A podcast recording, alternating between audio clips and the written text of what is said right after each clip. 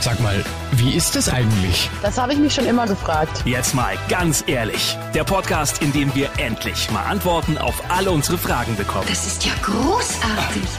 Und hier ist der Mann, der Licht ins Dunkel bringt. Martin Brockmeier. Jawohl, da bin ich wieder. Schön, dass ihr dabei seid. Hierbei jetzt mal ganz ehrlich. Heute geht's hier um ein Thema, das noch immer ein wahnsinniges Tabuthema in unserer Gesellschaft ist. Nur ganz wenige sprechen wirklich offen darüber, aber wir machen es heute. Es geht um das Thema Transsexualität.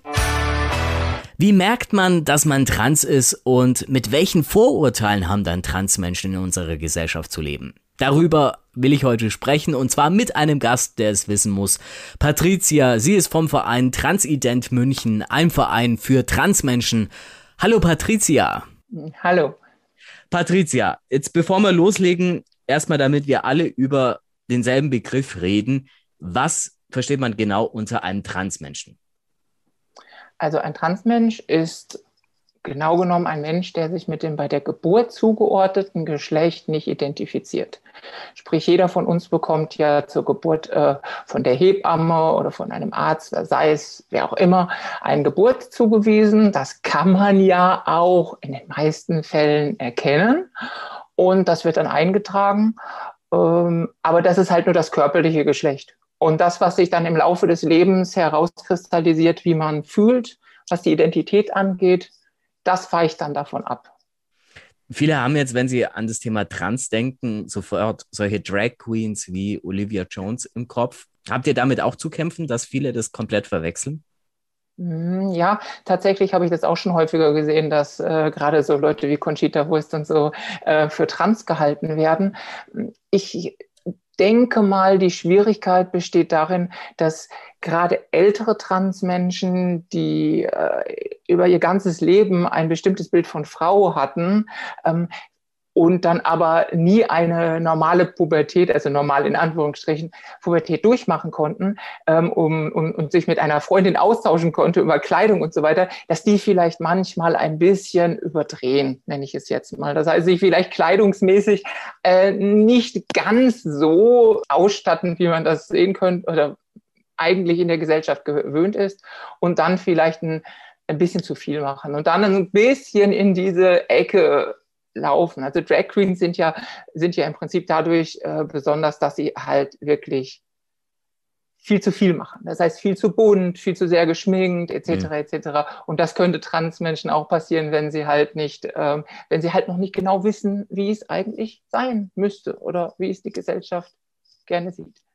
Jetzt fragen sich bestimmt viele, auch ich mich, okay, ich werde als Mann geboren und in meinem Fall ich, fühle ich mich dann auch als Mann, aber wie fühlt dann ein Transmensch, okay, ich bin im falschen Körper geboren. Wie merkt man das?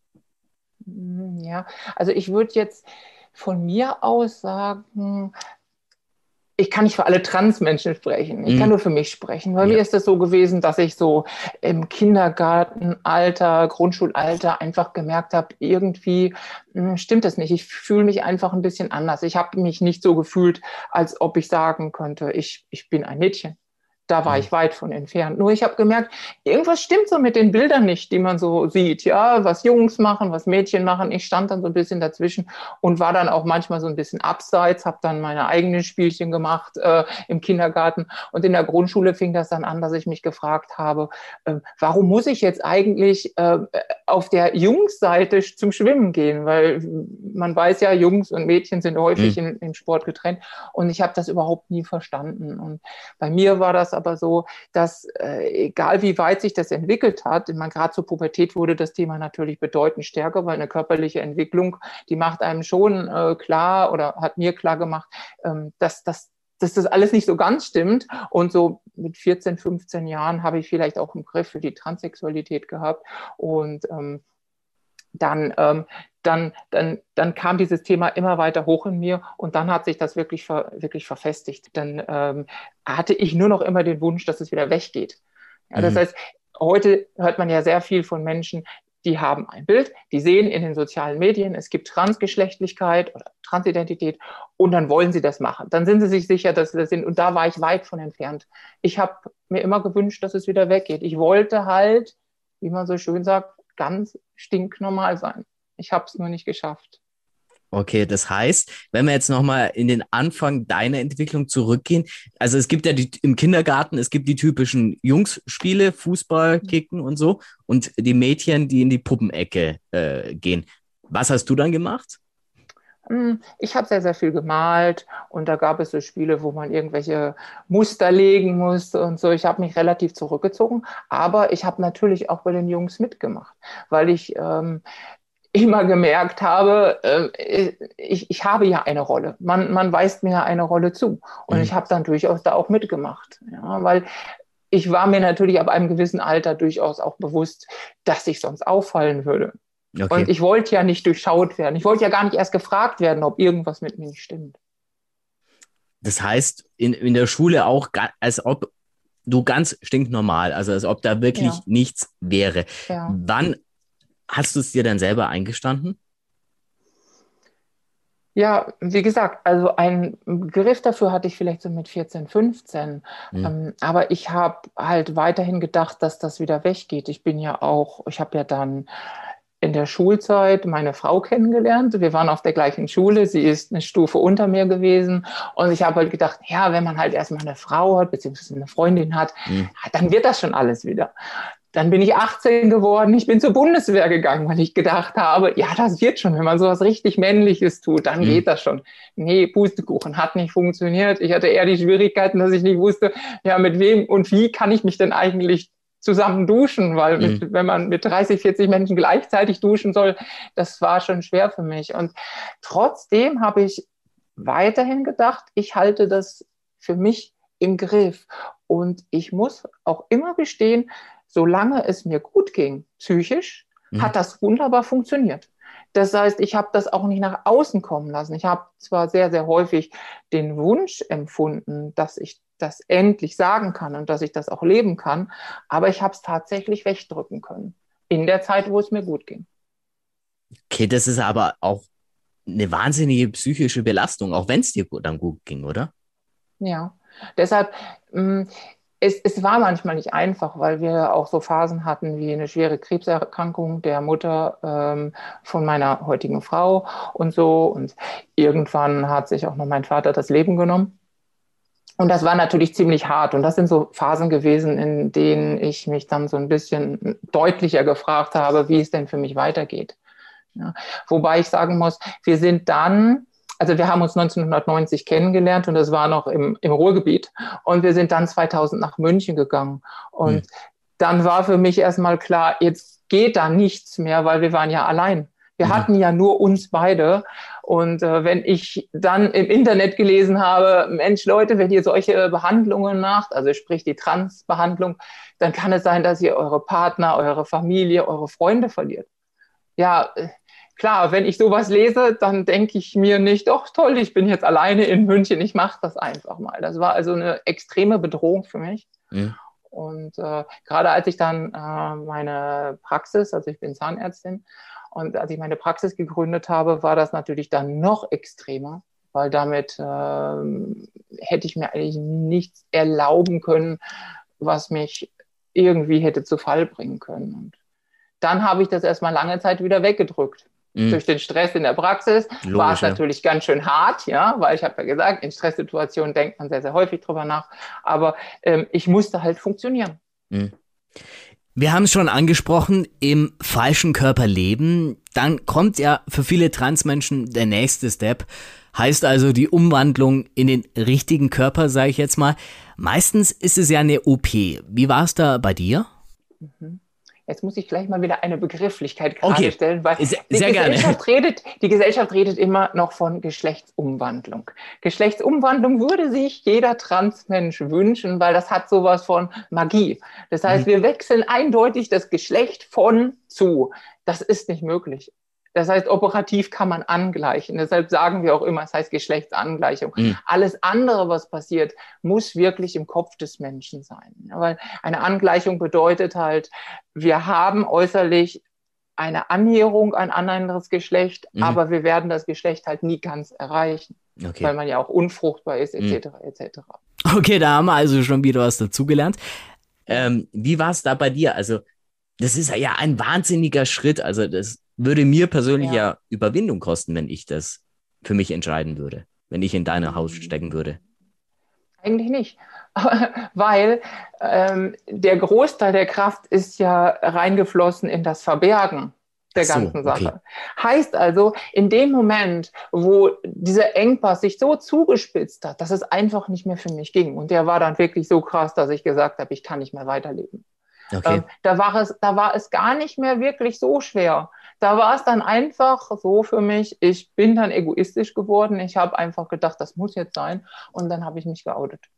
Das war ganz einfach. Aber ich muss sagen, ich habe mich ähm, 2010 geoutet, Mhm. habe dann aber noch bis äh, März 2014 gewartet, bis ich mit meiner eigentlichen Behandlung angefangen habe ähm, weil ich gedacht habe, hm, nun ja, ich kann das vielleicht irgendwie so hinkriegen, dass ich nur so zu Hause in der Rolle lebe, dass es irgendwie noch draußen passt für die Mhm. Gesellschaft.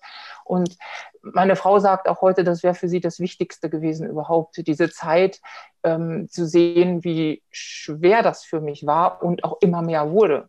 Weil du musst dir vorstellen, wenn man zu Hause in einem Kleid rumläuft und keiner weiß das und es ist Sommer und meine Frau sitzt draußen auf dem Balkon und ich kann nicht auf den Balkon gehen. Oder es klingelt, weil der Briefträger kommt und ich kann nicht an die Tür gehen. Das ist ähm, nicht förderlich. Das ist ein Versteckspiel dann eigentlich. Ganz oder? genau, es ist ein Versteckspiel und die, diese, diese Angst, die macht das Ganze dann immer schlimmer und schlimmer. Und bei mir wurde es dann halt wirklich so schlimm, dass ich dann 2014 gesagt habe, ich kann nicht mehr. Ich habe Mhm. wirklich gezittert und habe dann zum Telefon gegriffen und habe eine Ärztin angerufen, wo ich wusste, die ist dafür zuständig, die kann das, weil wir haben in München hier einen Qualitätszirkel ähm, Transgeschlechtlichkeit. Da sind Ärzte zusammengefasst, die diese Behandlungen halt machen. Und äh, da habe ich angerufen und habe gesagt, wenn ich jetzt nicht bald einen Termin bekomme, dann nehme ich mir das Leben. Eine Autsch. Woche später hat meine Behandlung begonnen. Okay, jetzt, du hast schon angesprochen, deine Frau, wie hat die reagiert, als du diesen Schritt äh, für dich beschlossen hast?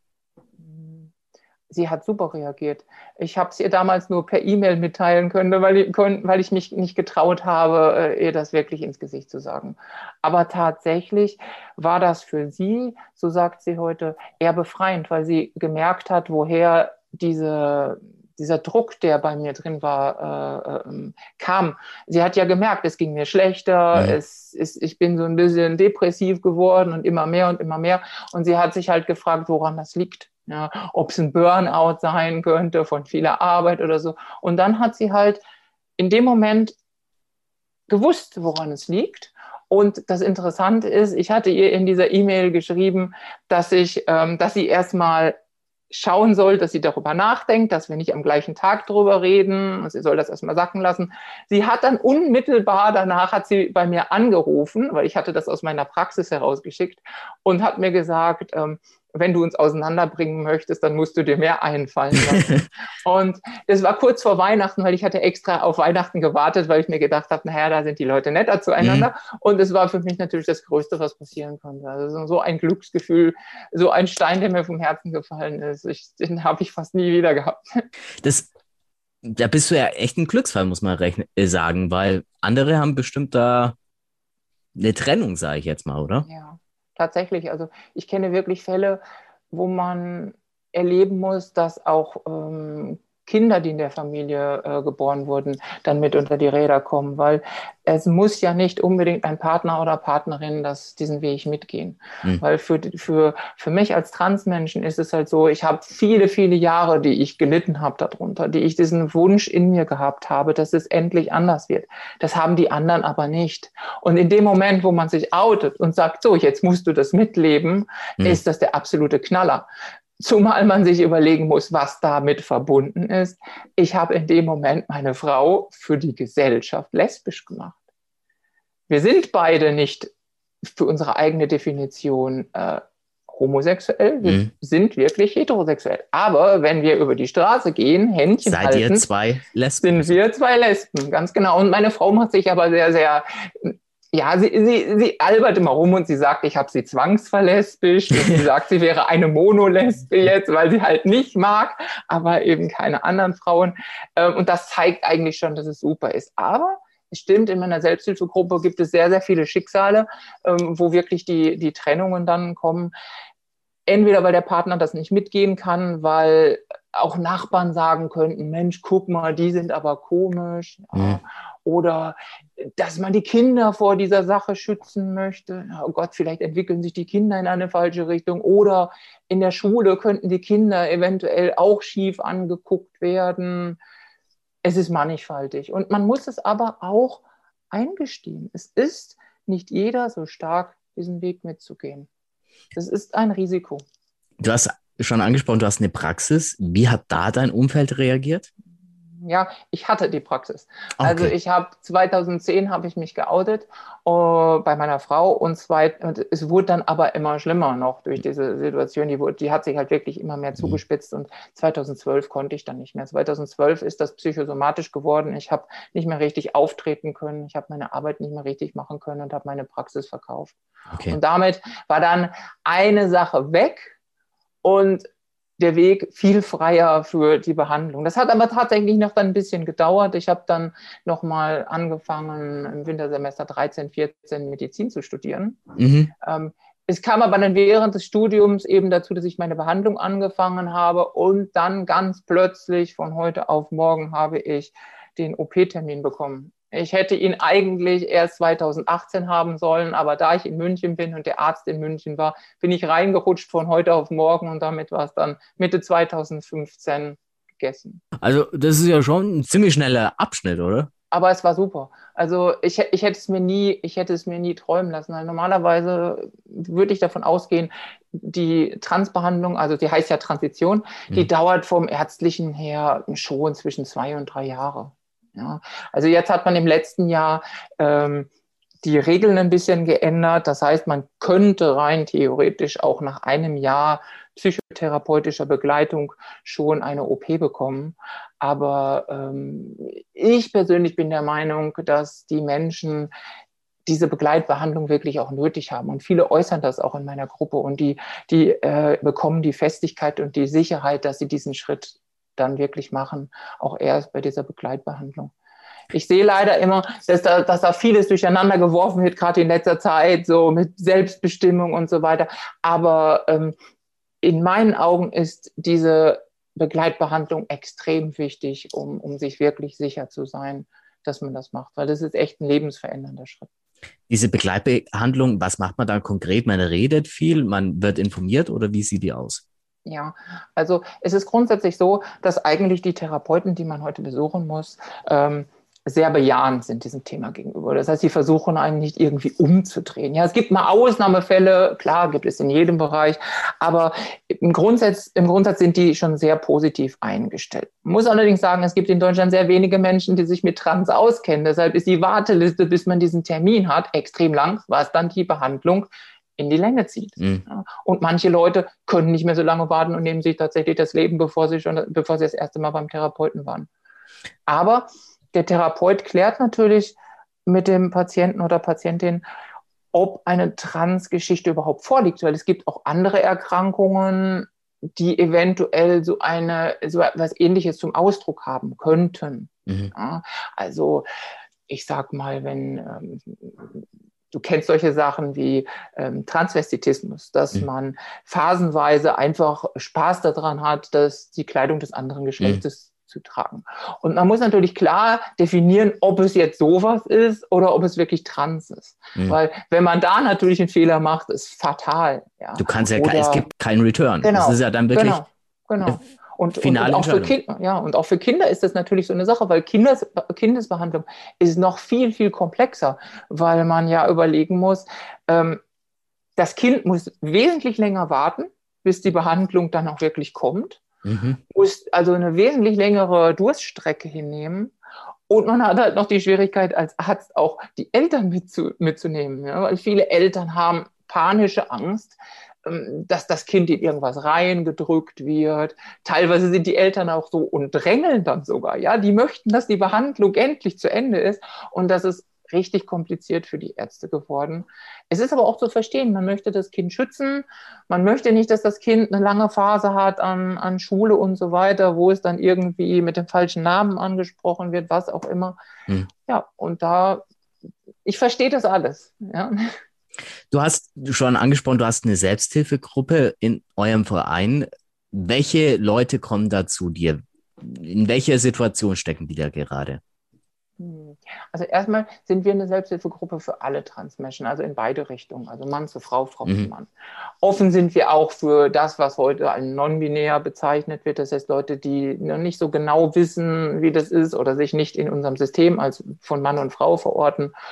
Also alles, was möglich ist. Und auch Angehörige sind gern gesehen und Freunde. Und ähm, wir haben eigentlich durch die Bank alles, was gibt. Also von Menschen, die zuerst nur Kontakt mit mir persönlich aufnehmen wollen, weil sie eigentlich, ja, man kann es schon fast eine Sozialphobie nennen, mhm. haben.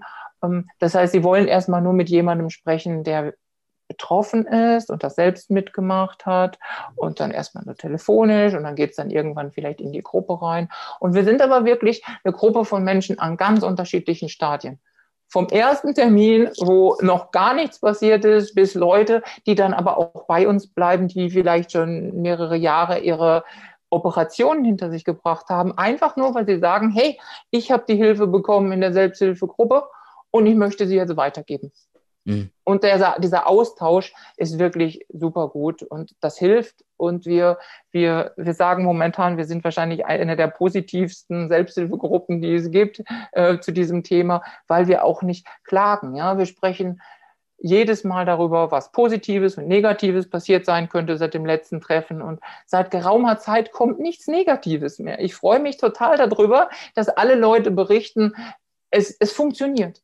Und, und ich, ich, ich gehe da immer drin auf und deshalb sage ich, ich werde das noch lange machen.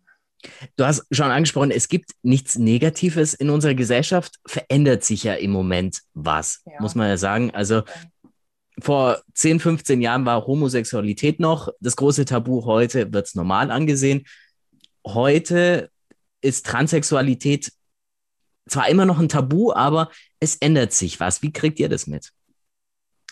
Ähm, ja, also dass wir ganz frei sind von Ablehnung, das kann ich natürlich nicht behaupten. Mhm. Ähm, gerade Transfrauen, sprich Mann zu Frau, transgeschlechtliche Menschen, höheren Alters, ich sag mal 40, 50, wenn die diese Behandlung machen, die haben natürlich klare anatomische Zeichen, die sie immer noch als männlich mhm. darstellen.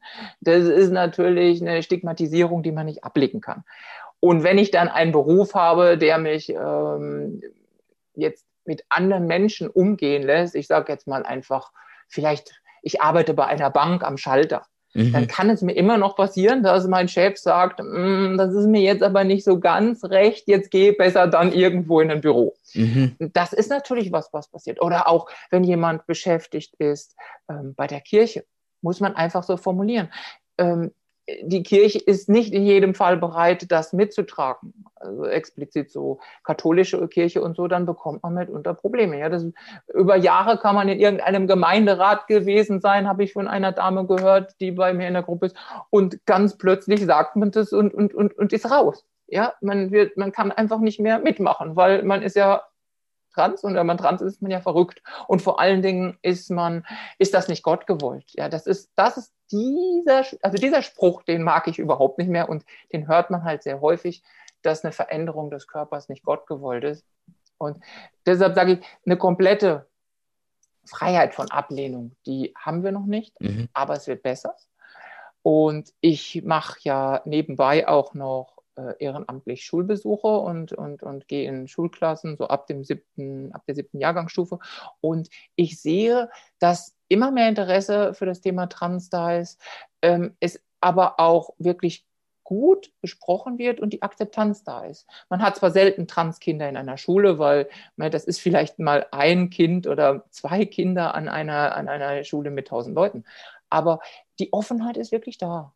Leider, leider muss ich aber schon wieder eine, eine, eine Einschränkung machen. Wenn ein starker Einfluss aus dem osteuropäischen Raum in mhm. einer Klasse ist, dann verändert sich das Bild ganz schnell. Das kann wirklich dann sehr bedrückend werden, weil wir ja gerade in Osteuropa ich nenne jetzt einfach mal Polen und Ungarn, mhm. doch immer noch Gegenbewegungen haben. Und ich kann durchaus verstehen, dass dann Schüler und Schülerinnen das von ihrem Elternhaus einfach mitnehmen. Sie können es ja nicht besser wissen. Und dann haben wir ein Problem. Also hatte ich auch schon Klassen, wo ich dann hinterher dem Schulleiter gesagt habe, vielleicht sollte man darüber nachdenken, dieses Kind in eine Parallelklasse zu setzen, weil es einfach in der Klasse nicht geht. Also ganz frei sind wir nicht, aber es wird besser. Warum glaubst du, dass da unsere Gesellschaft noch ein bisschen verkrampft ist? Weil es viele noch immer noch als verrückt ansehen? Naja, das verrückt, das liegt ja daran, dass wir auch in diesem Jahr immer noch äh, die Einteilung haben nach dem Verzeichnis äh, für Diagnosen, dass äh, ein Transmensch eine Persönlichkeitsstörung hat und damit verrückt ist. Ja, das ist, es steht da drin. Im nächsten Jahr wird sich das ändern, dann ist es raus, mhm. dann ist es nicht mehr so, aber bis jetzt ist es ja so. Deshalb muss man ja auch zum Psychiater gehen. Ähm, aber ähm, unsere Gesellschaft, warum sie so verklemmt ist, ja, ich glaube, es ist eine gehörige Portion Angst. Viele Menschen fühlen sich wahrscheinlich in einem, in einem äh, Leben mit zwei eindeutig definierten Geschlechtern sicher. Mhm. Es gibt Mann, es gibt Frau, Mann hat die Rolle, Frau hat die Rolle und jeder muss aber für sich auch äh, äh, so ein bisschen beschützt sein. Das heißt, ich weiß als Frau, das und das, das, das, das ist so mein Schutzraum und darauf kann ich mich zurückziehen und da hat kein Mann was zu suchen. Und wenn jetzt ein Transmensch kommt, dann stellt er vielleicht eine Art Bedrohung dar, weil ich ja im Prinzip, ich, ich habe ja auch eine männliche Sozialisierung genossen und ich komme jetzt in die Frauenwelt und ich, ich, ich, ich weiß halt von beiden Seiten. Ich weiß halt auch die Gefühle von beiden Seiten, weil interessanterweise sind die tatsächlich durch die Hormone deutlich beeinflusst. Das Denken ist wirklich ein bisschen unterschiedlich. Und Ehrlich? Kommt, ja, tatsächlich. Also das beschreiben sehr viele Transmenschen. Ich habe es auch erfahren. Es ist so, Transmänner bezeichnen das so als dass das Leben einfacher wird von den Entscheidungen, weil das Denken scheint eher zielgerichteter zu sein. Mhm. So ja, nein, schwarz-weiß. Also einfach so eine Entscheidung zapp, während Frauen doch mehr hergehen Abwägender. und überlegen, ja, also so, ist das jetzt gefährlich oder könnte das jetzt dazu führen? Also so ein bisschen so ein Kurs. Mhm. Ja, das ist ja nicht falsch. Das ist ja auch wichtig, weil gerade so, wenn man sich in der anderen Rolle sieht, so dass man sich um Kinder kümmern muss, muss man natürlich auch sehr vorsichtig sein. Da kann mhm. man nicht mit dem Kopf durch die Wand. Aber heißt auch jetzt nicht, dass es nicht in unserer Normgesellschaft, in Anführungsstrichen, auch Menschen gibt, die das fühlen. Weil es gibt ja auch, ich meine, jeder von uns hat ja beide Hormone. Ja. Das heißt, Männer haben beide Hormone und Frauen haben beide Hormone, nur in einer anderen äh, Menge. Mhm. Und deshalb kann es auch sein, dass man diese Gefühle auch irgendwie vermischt. Aber nichtsdestotrotz, diese Unterschiede sind da. Und ähm, äh, ja, jetzt muss ich gestehen, jetzt habe ich leider den Faden ein. Gar kein Problem. Wo, wo ich äh, hinaus wollte, wo du schon angesprochen hast, wenn ich jetzt, also ich muss zugeben, bei mir im Alltag habe ich noch, ist mir noch kein Transmensch wirklich begegnet, mit dem ich eine längere Begegnung hatte. Wie gehe ich da am besten mit so einem Menschen um, dass der sich nicht verletzt fühlt und damit ich ihn wirklich auch ernst nehme in seiner Situation? Ja, ja also das, das Wichtigste überhaupt ist, dass man die Menschen fragt, wie sie angesprochen werden wollen. Mhm. Das heißt, jeder andere Mensch, den ich frage, wie er oder sie angesprochen werden möchte, wird mir sagen, ja, mit du oder mit sie. Mhm. Aber ein Transmensch wird sofort wissen, worauf du hinaus willst. Okay. Ähm, und wenn er jetzt nicht total verbittert ist und ähm, extrem negativ, aktivistisch unterwegs ist, dann wird er mit dir darüber reden, dann siehst du es auch ganz schnell an dem Namen, weil der Name ist eine der Sachen, die man als Transmensch ganz schnell für sich findet. Also ein, ein, ähm, ein, ein Namen, den man dann auch wirklich tragen möchte und mit dem man sich identifiziert. Und daran sieht man es im Deutschen ja auch meistens schon. Also es gibt natürlich Namen, die sind kompliziert, da muss man halt fragen. Mhm. Und ähm, aber ansonsten einfach nach dem Namen gehen und natürlich nach dem Äußeren. Es macht ja keinen Sinn, dass ich mir die Frage stelle, wenn da jetzt ein Mann vor mir steht, ein Mann wiederum für mich sichtbar, der aber Frauenkleidung trägt, dann macht es für mich gar keinen Sinn, diesen Menschen als Mann anzusprechen, weil wenn er sich als Mann definieren würde, würde er keine Frauenkleidung tragen. Das heißt also, ich gehe rein nach dem, was ich sehe. Mhm und behandle ihn danach. Und was ich vor allen Dingen in meinem Kopf haben muss bei Transmenschen ist, es zählt nie das, was in der Vergangenheit war. Man sollte nie darüber sprechen, in der Vergangenheit warst du das, als du als Junge oder Mädchen geboren wurdest, als du das und das gemacht hast. Diese Vergangenheit existiert nicht mehr. Mhm. Man lebt nur im Jetzt, was auch bedeutet, man sollte jemanden natürlich nicht als trans bezeichnen. Das heißt, ich würde mich nie in der Gesellschaft als Transfrau bezeichnen. Sondern? Das ist ein Arbeitsbegriff. Ich als Frau weil okay. ich, ich meine, das, das ist mein Geschlecht, das ist das, was ich fühle, also bin ich Frau. Ja? Das heißt, du kannst nur einen Fehler machen, wenn du sagst, ja, du bist ja ein Transmensch, ähm, weil am Ende des Tages natürlich würde, es diese, würde diese Bezeichnung stimmen, aber sie stimmt nur dann, wenn ich sie als Selbstbezeichnung nehme. Mhm. Wenn ich von mir sage, ich bin eine Transfrau, kann ich das sagen. Aber es gibt auch Leute, die sagen, ich bin eine Frau mit transidentem Hintergrund.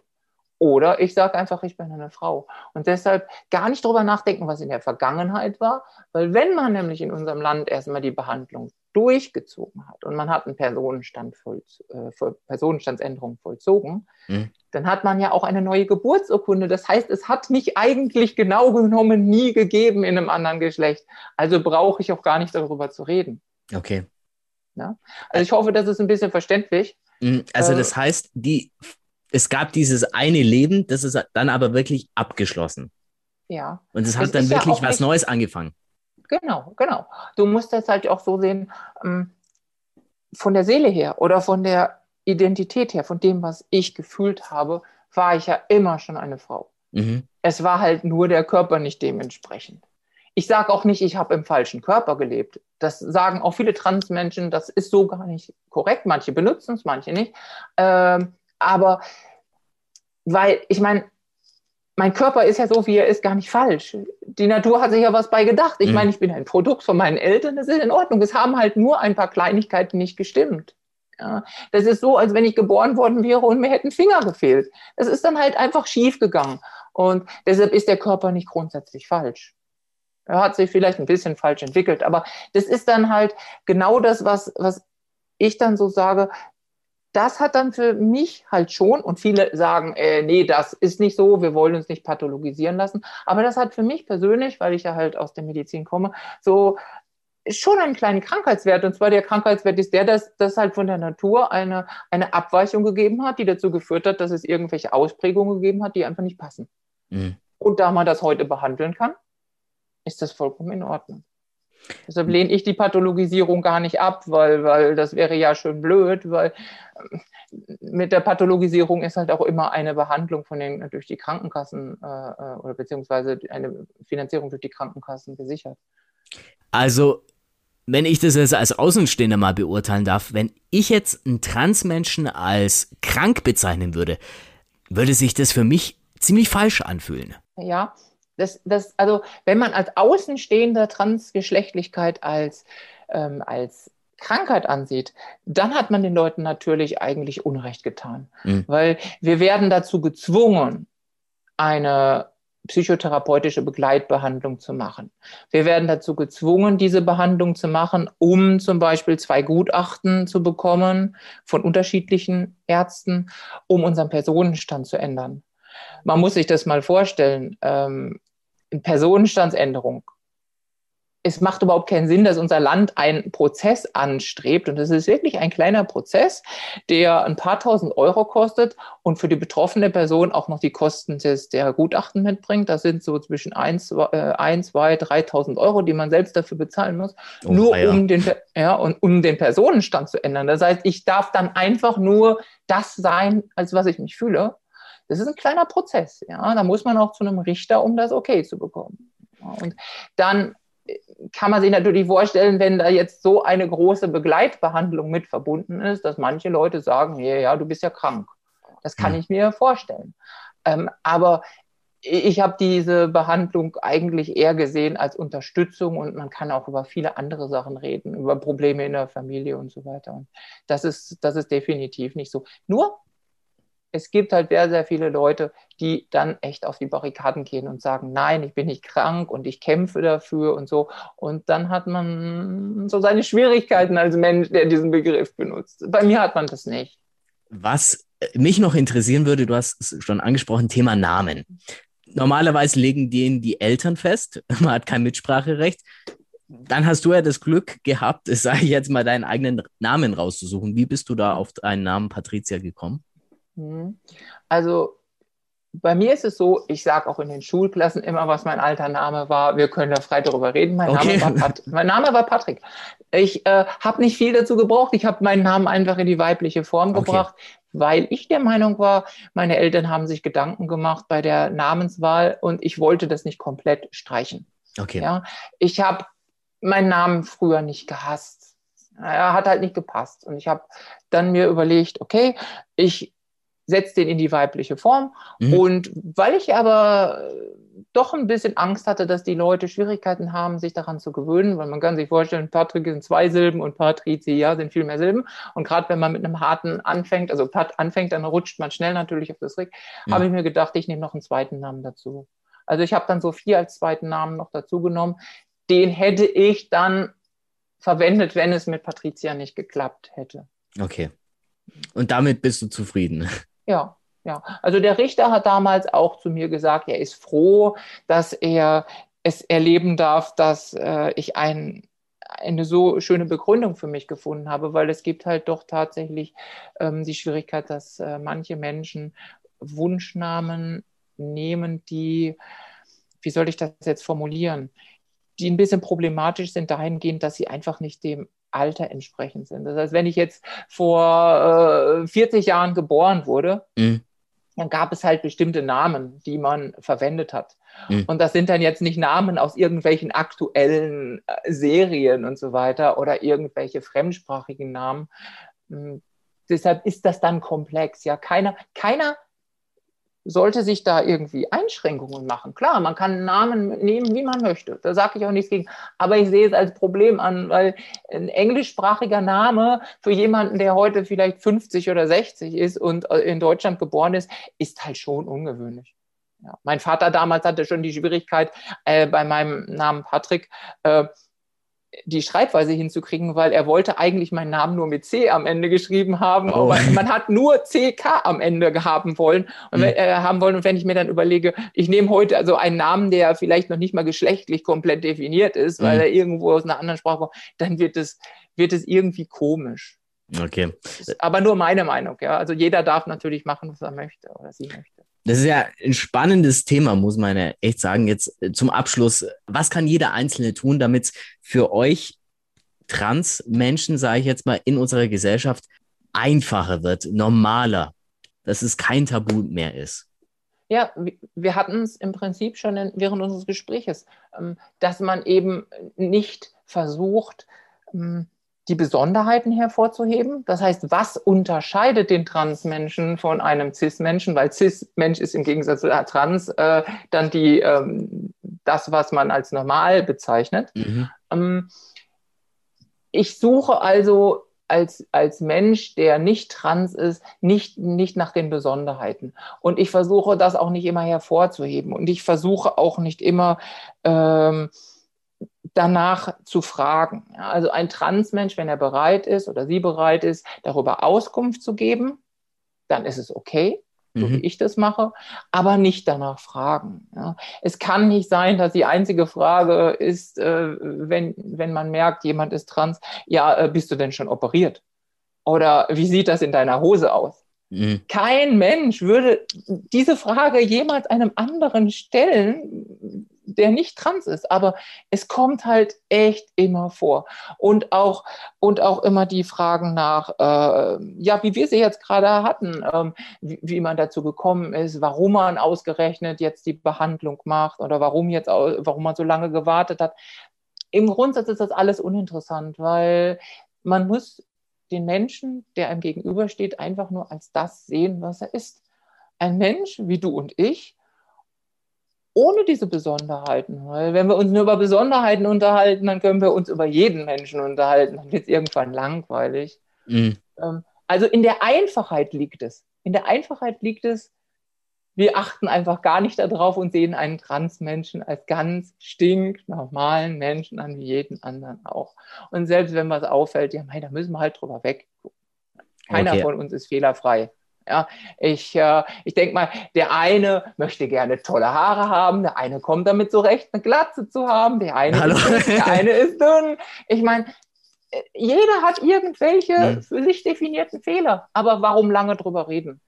Das ist ein Fehler, ist ja nur ein Fehler, weil die Gesellschaft sagt, ist ein Fehler. Mhm. Und ähm, um nochmal einmal darauf zurückzukommen, auch wenn ich ein bisschen jetzt abschweife, Gar kein wenn, mir Problem. jemand, wenn mir jemand sagt, das ist ja nicht Gott gewollt, Mhm. dann sage ich immer als erstes, hast du mal eine Telefonnummer, dass wir ne mal fragen. Ja, Und wie reagiert er dann? Gesagt, ja, dann kommt schon mal ein komischer Blick. Und dann sage ich immer so, jetzt stell dir mal vor, du sagst, das ist nicht Gott gewollt und, und das darf man nicht machen. Aber jetzt stell dir doch mal vor, Gott hätte einfach mal sich gedacht, ich bringe diese Menschen, die man als LGBTIQ Plus Community bezeichnet, auf die Erde, um die anderen Menschen zu testen, ob sie zu Akzeptanz und Liebe befähigt sind. Mhm. So, wenn man das Ganze jetzt mal so rumsieht, als einen Test, dann haben wir doch ein Riesenproblem, wenn wir jetzt als Gesellschaft, die das nicht so empfinden oder leben, sagen, das ist unnatürlich. In dem Moment hätten wir ja einem Gott, insofern es ihn gibt, bewiesen, dass wir noch nicht so weit sind. Ja. Innerhalb der Community sind wir da viel, viel freier. Da, da ist man nicht verbissen, was, was Themen um Liebe und so weiter angeht. Das ist einfach viel, viel, viel, viel offener. Mhm. Und das sollten die Menschen einfach mal sehen. Denn in dieser Community ist nicht alles falsch. Die Leute können mitunter wesentlich besser zusammenleben, weil sie halt wissen, wie viel Wert eine Liebe hat und das auch wertschätzen können. Und vielleicht sollte man da mal abgucken und nicht einfach versuchen, das Außergewöhnliche zu verbannen mit dieser blöden Aussage, das ist nicht Gott gewollt. Das ist zu einfach. Patricia, ein sehr spannendes, interessantes Thema auf jeden Fall. Ich sage dir vielen Dank für dieses nette Gespräch. Wir haben sehr viel dazugelernt. Wir können, glaube ich, Stunden noch weiterreden. Ich sage vielen Dank für deine Offenheit. Hat mir sehr viel Spaß gemacht. Super. Dank dir.